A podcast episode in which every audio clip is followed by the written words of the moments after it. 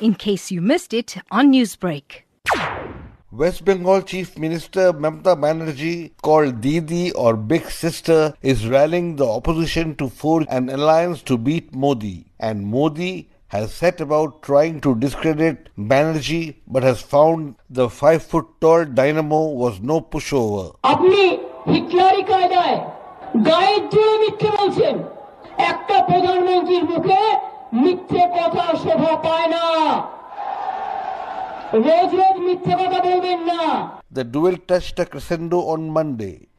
is aide Sukhendu Roy advised Modi and his right wing BJP party to stop daydreaming of winning even one of Bengal's 42 parliamentary seats. What the Honorable Prime Minister has said today, attributing Mamata Banerjee as a speed breaker, he is partially correct in one sense because Mamata Banerjee is all along fighting against the anti-people policies of the BJP government and the politics of hatred being perpetuated by BJP. That way, she is definitely speed breaker. In 2011, Didi demolished the world's last democratically elected communist regime. Modi's spokesman Bhaskar Ghosh said the 64-year-old Banerjee lived by the sword to stay in power. State sponsored terrorism, the state sponsored violence has given a, the biggest speed breaker of Bengal is those violence which are sponsored by the ruling party. And apart from that,